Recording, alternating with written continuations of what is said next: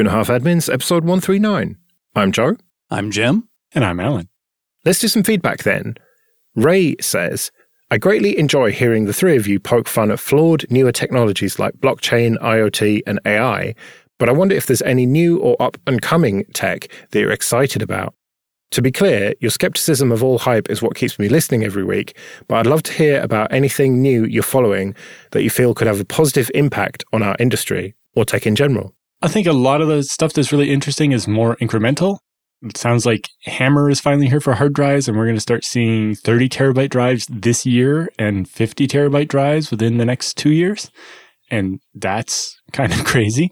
And dual actuator drives are actually here now, and NVMe over Fabric, and actually seeing, you know, a file server type thing where there's like this whole chassis full of flash, and we're going to connect it really quickly to this machine and be able to do tens of gigabytes a second that's all really interesting to me. And looking at how we're going to have to just change the way operating systems and file systems and, and storage in general works to deal with the fact that we never assumed hard drives would be able to do tens of gigabytes per second all the time with latencies in a thousand or 10,000 times less than was ever possible before. I'm excited about RISC-V. I would like to be more excited about the pivot towards ARM computing that we've been seeing, but so far, the pivot to ARM seems to come with using it as an excuse to further lock down hardware and make it more difficult to innovate and more difficult to configure your own things and force you to just use the entire thing as a sealed box and throw it away when you're done. And I absolutely hate that. So it's very hard for me to get too excited about ARM. RISC-V, on the other hand, due to the difference in the licensing model, you can build a lockdown device with RISC-V, but eh, there's less point. Yeah, the the ease of getting into RISC-V development seems to kind of be pushing off the people who otherwise are big into this idea of pivot to ARM and wrap everything in the sealed box and and what have you. How easy it is to get into the chipset and add features, change things the way that you need them to be build your own reference board. It's so much easier to do all that, and there's so much less overhead to get into the game. Whereas even with ARM, it's really expensive to build a true custom ARM system from the ground up. Something like, you know, what an Apple might do.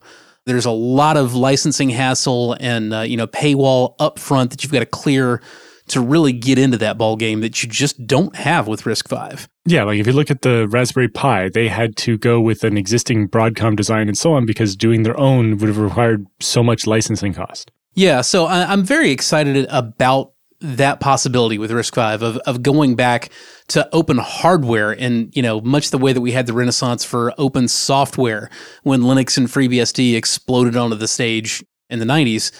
I'm really hoping that RISC-V will do something similar for open computing hardware on the low and the higher end in the years coming forward. We're not there yet, at least in terms of general purpose computing, but we're already seeing an explosion of RISC-V into like firmware controllers for exactly the reasons I've been talking about. So I think that's going to continue and this may be one of those predictions that you know everybody just gets to laugh at me 10 years from now. But yeah, I'm excited about a potential renaissance there. Yeah, and that kind of reminds me talking about the idea that we see companies like even hard drive manufacturers looking at using RISC-V for the microcontroller part of the hard drive.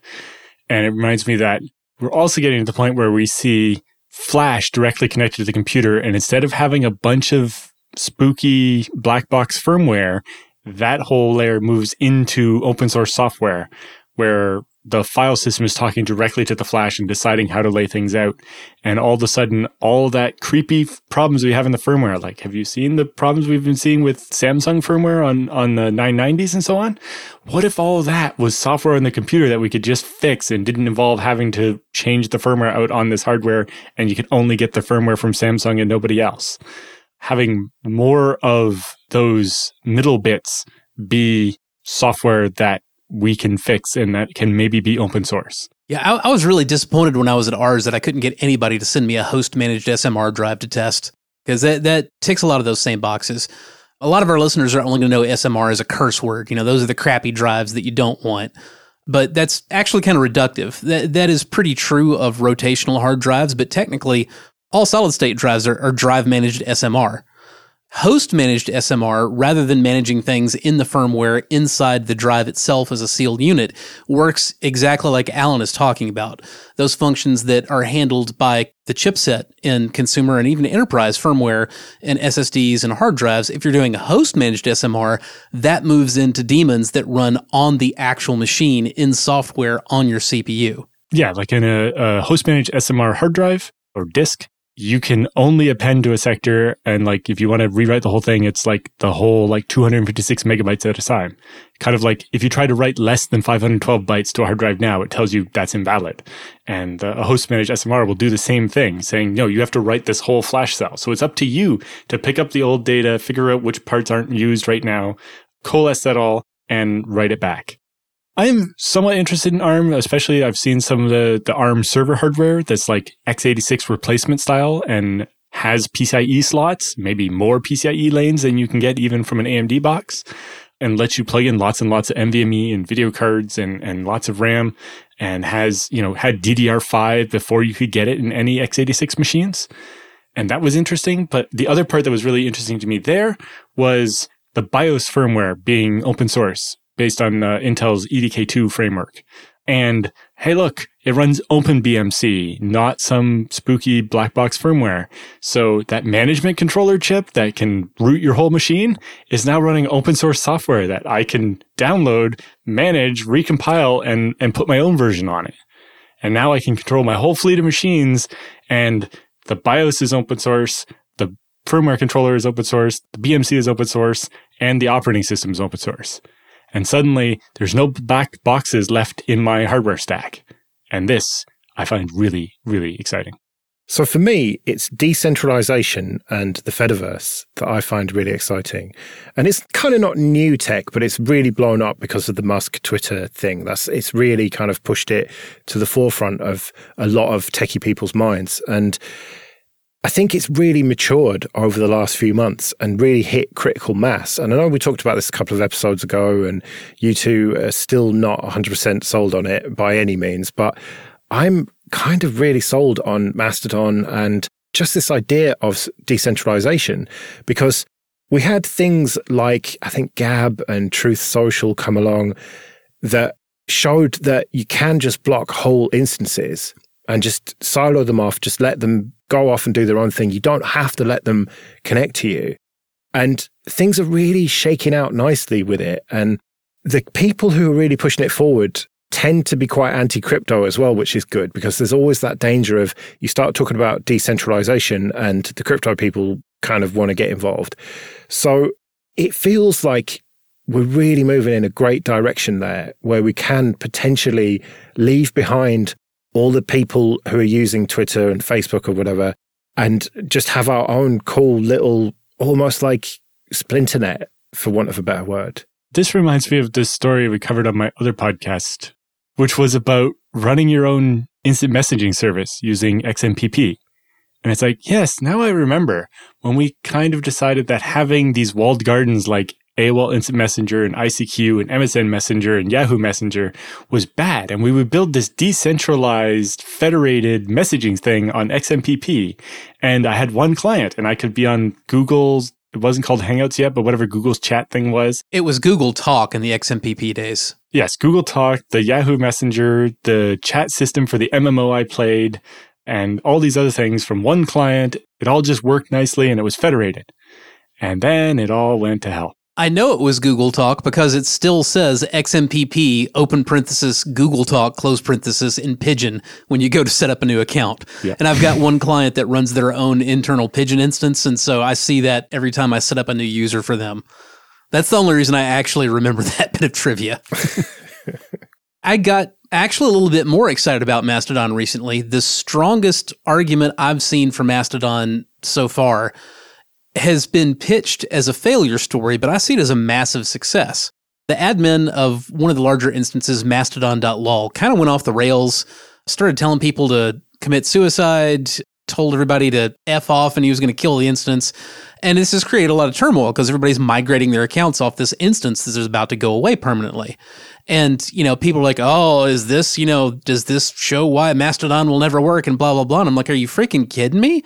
I don't care what platform you use. admins will go off the rails. It's going to happen. It's not going to be infrequent. I mean, look at Twitter. Look at the guy that took it over. Look what's happening there.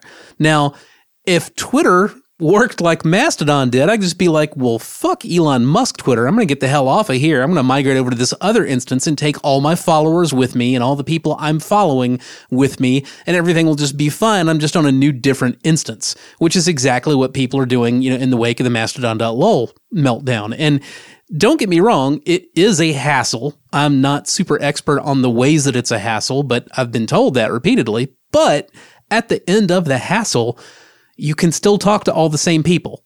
You didn't have to drag everybody you know off with you to a whole new platform. You could just move your crap off of the server that turned out to be a problem and life is good again. That's what we can't do on Twitter, on Facebook, on Tumblr, even, you know, whatever. So that supposed failure story and fiasco, that is the biggest thing that's gotten me excited about Mastodon. Now, if only it didn't involve having to change my username to do that. And I think my biggest worry with Mastodon is the more I look at it, the more it seems like the only way this is going to work for me is if I run my own one person instance. And I don't want to do that. Yeah, you don't want all the compliance issues that come along with that and the potential legal problems. It's not a compliance issue if it's a one person instance. Yeah, if there, there are fewer problems if the instance is me and me only. Yes and no. I definitely have no interest in doing it. I mean, mm-hmm. I have a technical interest in doing it, but in terms of actually taking responsibility for everything that is going to go on on that server. Well, the only thing that's going to go on that server is me. Not if people reply to you with shit that you do not want to see and take responsibility for. I mean, that's not any different than if I email you something illegal. It still winds up on your computer. True. Even if you didn't run the email server. By the time you see that there's something wrong in that email, you see it because it's on mm. your computer. So either your legal framework is willing to recognize the distinction between some git emailed me this horrible illegal thing that I don't want and I went and found this and saved it and I'm collecting it and curating it because I'm into it. Well, either your legal framework recognizes that or it doesn't. And if it doesn't recognize that, you already have all those problems. Maybe I should spin my own instance up then. Yeah, but that's like a lot of work. I want to do that. Well, yeah. And the thing is that at this point, there's a lot of folks out there who've got a lot of experience. I'm on Fosstodon and I really trust the admins there. And uh, looking at the finances, that's looking quite healthy as well. And uh, it's a great time over there. So, yeah, Jim, just get on Fosstodon. Come on. That's another thing I have to keep up with. That's always been the problem. The problem is not Mastodon. The problem is my limited bandwidth. Yeah. Just abandon Twitter. Come on. I know you got a lot of followers and a fancy blue tick and everything, but just cut your losses. I'm not done yelling at chuds, man. yeah, I think that's the, the reply I gave to, to somebody else who asked about it on, on Twitter the other day. It's like, I made the point about Mastodon being a bit like GPG and kind of a little bit too much like you need to know how to do it and have your own tools and so on. And it's just rough edges. But it's also that most of the people that are moved over are the people I can engage with elsewhere anyway. Whereas Twitter is the only place where I actually have the chance to engage with the normies or even like a bunch of people I follow in like the financial space, like how credit cards actually work and some of the internals of banking and so on. That stuff's not happening on Mastodon. Yeah, and a lot of the Ukraine stuff I've heard is is over there, like following the actual day to day what's going on with that situation. Yeah, I don't think there's a lot of defense analysis happening on Mastodon yet. Not yet, but there will be. I'm telling you. Well, just, I don't know if it's going to be Mastodon or something else, but I think that Jim has a big point there. Is like if if Mastodon can figure out portability better, where I could more easily move from this instance to that instance and have it not break everything. Like I can keep all my followers, but what about the people that are following me? How do I make it so that every time I have to move, I don't have to get everybody that follows me to update somehow? No, that's already solved problem, Alan. That is solved. Okay, so then how can I use that to steal all your followers without you knowing? Trick everybody that's following you into following me instead and unfollowing you. Well, you could just manipulate them with your dulcet tones, but uh, trust me, this is a mature platform at this point. It's had a lot of time with not that many users, but just with very technical users. Then it had a massive influx of users. They solved a bunch more problems, and now it's in a really mature state. I don't think this is as much of a solved problem as you're saying, Joe. You say that he can just win them over with his dulcet tones, but it's kind of hard to open a toot. Hi, I'm Alan. it just doesn't come across the same way. Okay, this episode is sponsored by Linode. Go to linode.com slash 25A, support the show, and get $100 free credit. From their award winning support, offered 24 7, 365 to every level of user, to ease of use and setup, it's clear why developers have been trusting Linode for projects both big and small since 2003. Deploy your entire application stack with Linode's one click app marketplace, or build it all from scratch and manage everything yourself with supported centralized tools like Terraform. And check out their managed MySQL, Postgres, and MongoDB databases that allow you to quickly deploy a new database and defer management tasks like configuration, managing high availability, disaster recovery, backups, and data replication. Simple and fast to deploy with secure access, their flexible plans include daily backups. So go to linode.com slash 25A, create a free account, and you get $100 in credit and support the show. That's linode.com slash 25A. Gavin writes, I would love to hear arguments from Alan trying to defend BSD licensing to Jim and how he sees it not being detrimental to FreeBSD. I have this example, and then he links to uh, what is the status of gaming on FreeBSD on Reddit. For instance, Wi Fi has been solved on macOS and Sony PlayStation since 2007, and JunoOS, but never given back to upstream. Yes, you can brag about throwing 800 gigabits per second of TLS stuff at one server, but who cares? I use both systems, but I'm tired of the hypocrisy of the most vocal FreeBSD users arguing that FreeBSD is a server OS only and nothing else as an excuse to not fix its weaknesses. Okay, before we turn this over to Alan, I want to get one thing clear from the start. Alan doesn't need to defend FreeBSD licensing to me. My position is, has always been, and I'm quite vocal about it, there is a place in the world for both permissive licenses and strong GPL style licenses. We need both. Neither one is good enough on its own. With that said, Alan, take it away. Well, I think all of the complaints here have nothing to do with licensing. Doing GPL wouldn't solve any of these problems either. Hmm.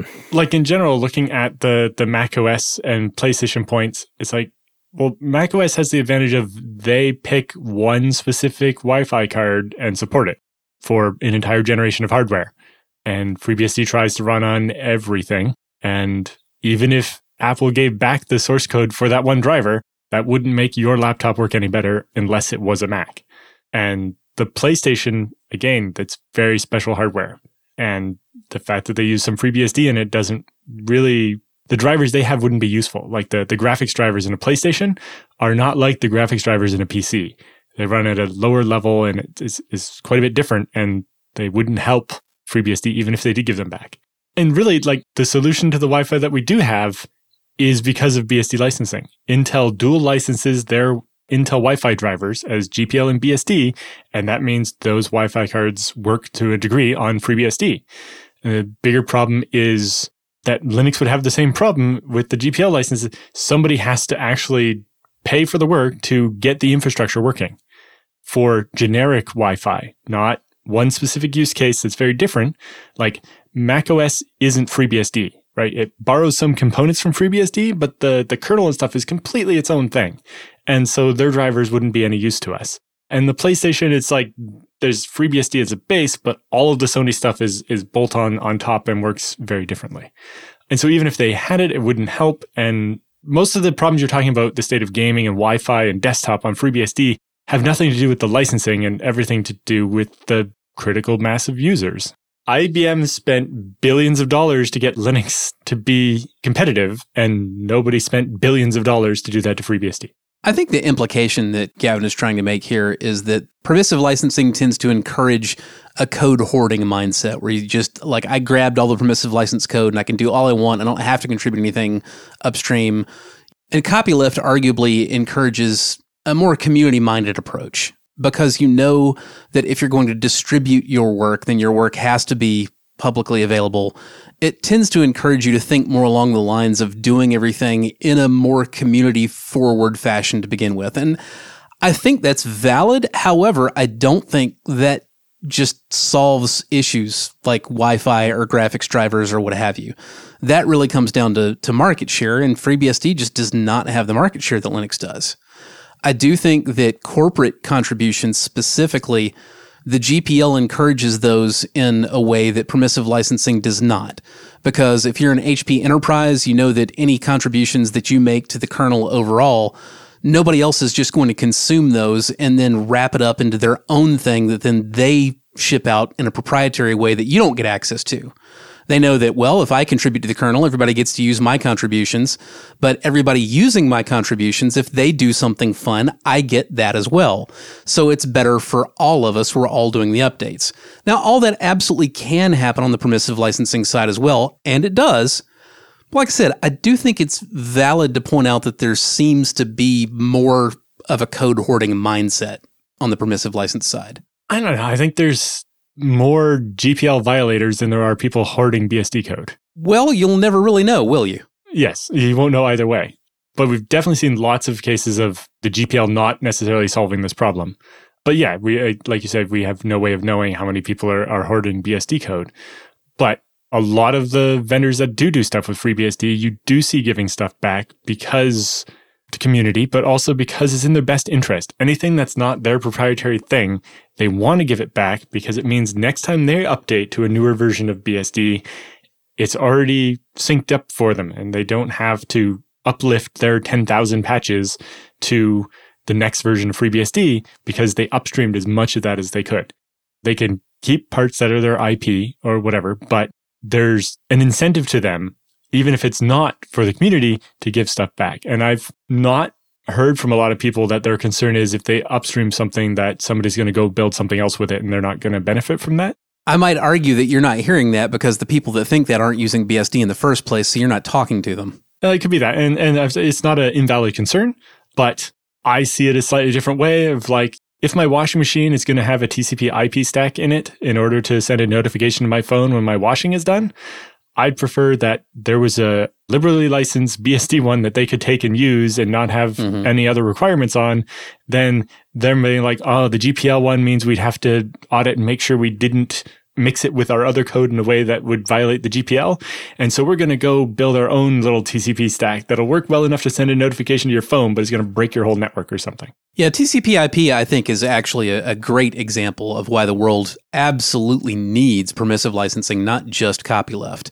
It's one that I use pretty frequently when I when I talk about licenses because arguably the BSD license is the reason that we all have an internet where all the computers can talk to each other and do so in the same way and know what each other is saying and everything's nice and cross compatible because what actually happened back in the dawn of time before TCP IP was the accepted standard for network protocols there were tons of them there was you know Novell's IPX uh, Microsoft had NetBEUI on down the line and they were proprietary then the BSD folks, the the prototypical BSD folks, they took a look at a TCP IP stack and they wrote their own version and licensed it permissively. And now all of a sudden there was a world class, very high quality, high performance TCP IP stack that anybody could just grab and bolt on to their own stack of stuff and not have to worry about license contamination issues. So that's exactly what happened.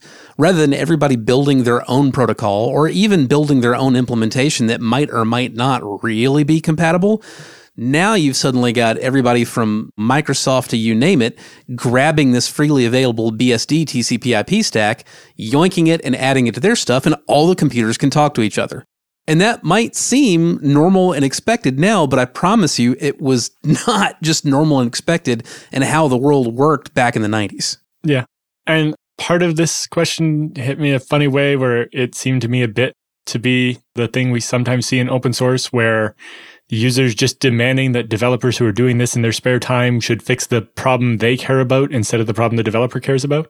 This seems to me to be an example of the kind of thing where open source users say, wouldn't open source be better if everything only worked the way that I like things to work? Which is not the strength of open source. Diversity is a feature, it's not a bug. We want different kernels we want different licenses. We want different stacks. We want them all to be able to interoperate, but we want different implementations and different ideas and different thoughts. And not all of them will work. Not all of them will make the cut. Some of them will end up getting left on the floor because they didn't do what we wanted them to do. But whether you're talking about an operating system or a license or a network stack or a desktop environment, having more options is better. Period. Yeah. And I'll just say that their comment here that, oh, who cares about throwing 800 gigabits of TLS encrypted traffic out of one server? It's like probably in the end, more people than care about playing video games on an alternative OS. You know, everybody who watches streaming video cares about the fact that that can be done economically with open source software instead of not. Whereas being able to play your game on your weird OS, that applies to some people, but you have to look at it not just does this open source thing do exactly what I want in the way I want it versus this is a toolkit for building things and it does a lot of amazing things. And just because it doesn't do good Wi Fi on my laptop so I can play old games doesn't mean it's not useful. FreeBSD has many problems and a bunch of this is, is what you're saying, but I don't think we can blame much of any of that on the license. Let's do some free consulting then. But first, just a quick thank you to everyone who supports us with PayPal and Patreon. We really do appreciate that. If you want to join those people, you can go to 2.5admins.com slash support. And remember, for $5 or more per month on Patreon, you can get an advert-free RSS feed. And if you want to send your questions for Jim and Alan or your feedback, you can email show at 2.5admins.com. Riley says, My OpenWRT router is my main gateway router on my network right now, and I want to configure LuCI with HTTPS, but without a self-signed certificate. My question is Would it be possible to sign up and get a Let's Encrypt certificate easily and possibly anonymously without having to enter in personally identifiable information and then set up ACME on my OpenWRT router and then have it automatically renew sometime around the expiration date? I want this to be easy and efficient for me to use and maybe schedule a cron job with. While I can always access LuCI with regular HTTP, I'm also worried about my browser not being able to access it that way anymore and I would rather not do a self signed certificate because that means I have to copy paste the certificate everywhere on every device. Ugh. I'm also one of those weird people that would still prefer to configure my router purely in CLI using UCI or editing their etc config files on OpenWRT. But if I ever need third party support from my ISP, for example, they'll probably expect to go to a web page at my gateway IP and get an admin login page. So it's probably best to keep up LuCI. I would say your ISP is probably not going to support your OpenWRT. Yeah, either way, uh, the ISP is never going to see that, touch that, care about that. They may ask you to log in to your router, but I mean, they're not watching you.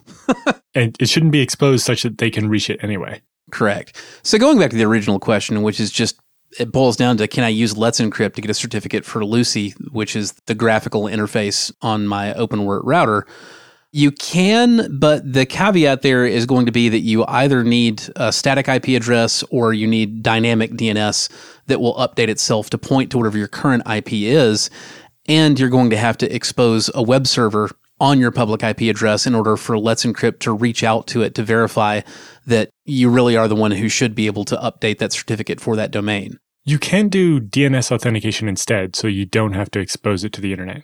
True. I do that with using uh, my domain supplier, the place I buy my domains from. They offer DNS hosting that includes an API for my Acme client to create the records temporarily to prove to Let's Encrypt that I control the domain. So it's like acme.sh running on the OpenWRT could do that. But Jim's point is you're going to need a domain name that points to your router because the, the name that's going to be on the certificate has to match what URL, which URL you type into your browser to open it to not get the certificate warning. And that'll be a little special. Yeah, one way or another, that may just be a little bit more than you really want to bite off and chew. I wish I had a cleaner, better answer to this. In that situation, personally, I tend to just not worry so much about the uh, the snake oil cert. Just generate a snake oil cert. I don't actually bother copying it to other devices. I just I'm expecting a snake oil cert when I go to a router, is kind of what it boils down to. That is unfortunate in that the argument there is it trains you to just be okay with getting warnings in your browser and proceeding through them anyway. And uh, that is valid. That's an issue. I would prefer not to have to deal with that. But when the alternative is going through all the hassle necessary to update a Let's Encrypt cert from a residence, yeah, I I just live with the snake oil cert. Yeah, and I've also seen problems where we tried to actually use real SSL certs for the BMC interface on a machine. And then if the cert was expired or invalid, the BMC wouldn't boot properly, and then we couldn't fix it. Mm. And we couldn't access the machine at all once the certificate expired, which led to all kinds of fun about resetting it and going back to, yeah, we'll just have to deal with the fact that the browser purposely makes it require three clicks in order to, to say, yes, I definitely do mean to connect to this website. I know that I'm not verifying the identity. So now that we've covered all the individual pieces, uh, Riley, our answer to you is actually don't worry about the certificates one way or the other. Disable LuCI. You don't want to use it anyway. Your ISP will neither know nor care whether you've got LuCI available or not. So just don't do HTTP to your OpenWrt at all. Manage it from a command line like you really want to. Problem solved. Right, well, we better get out of here then. Remember, show at 2.5admins.com if you want to send in your questions or your feedback. You can find me at joeress.com slash mastodon. I'm still on Twitter for the moment at JRSSNet. And at Allan Jude. We'll see you next week.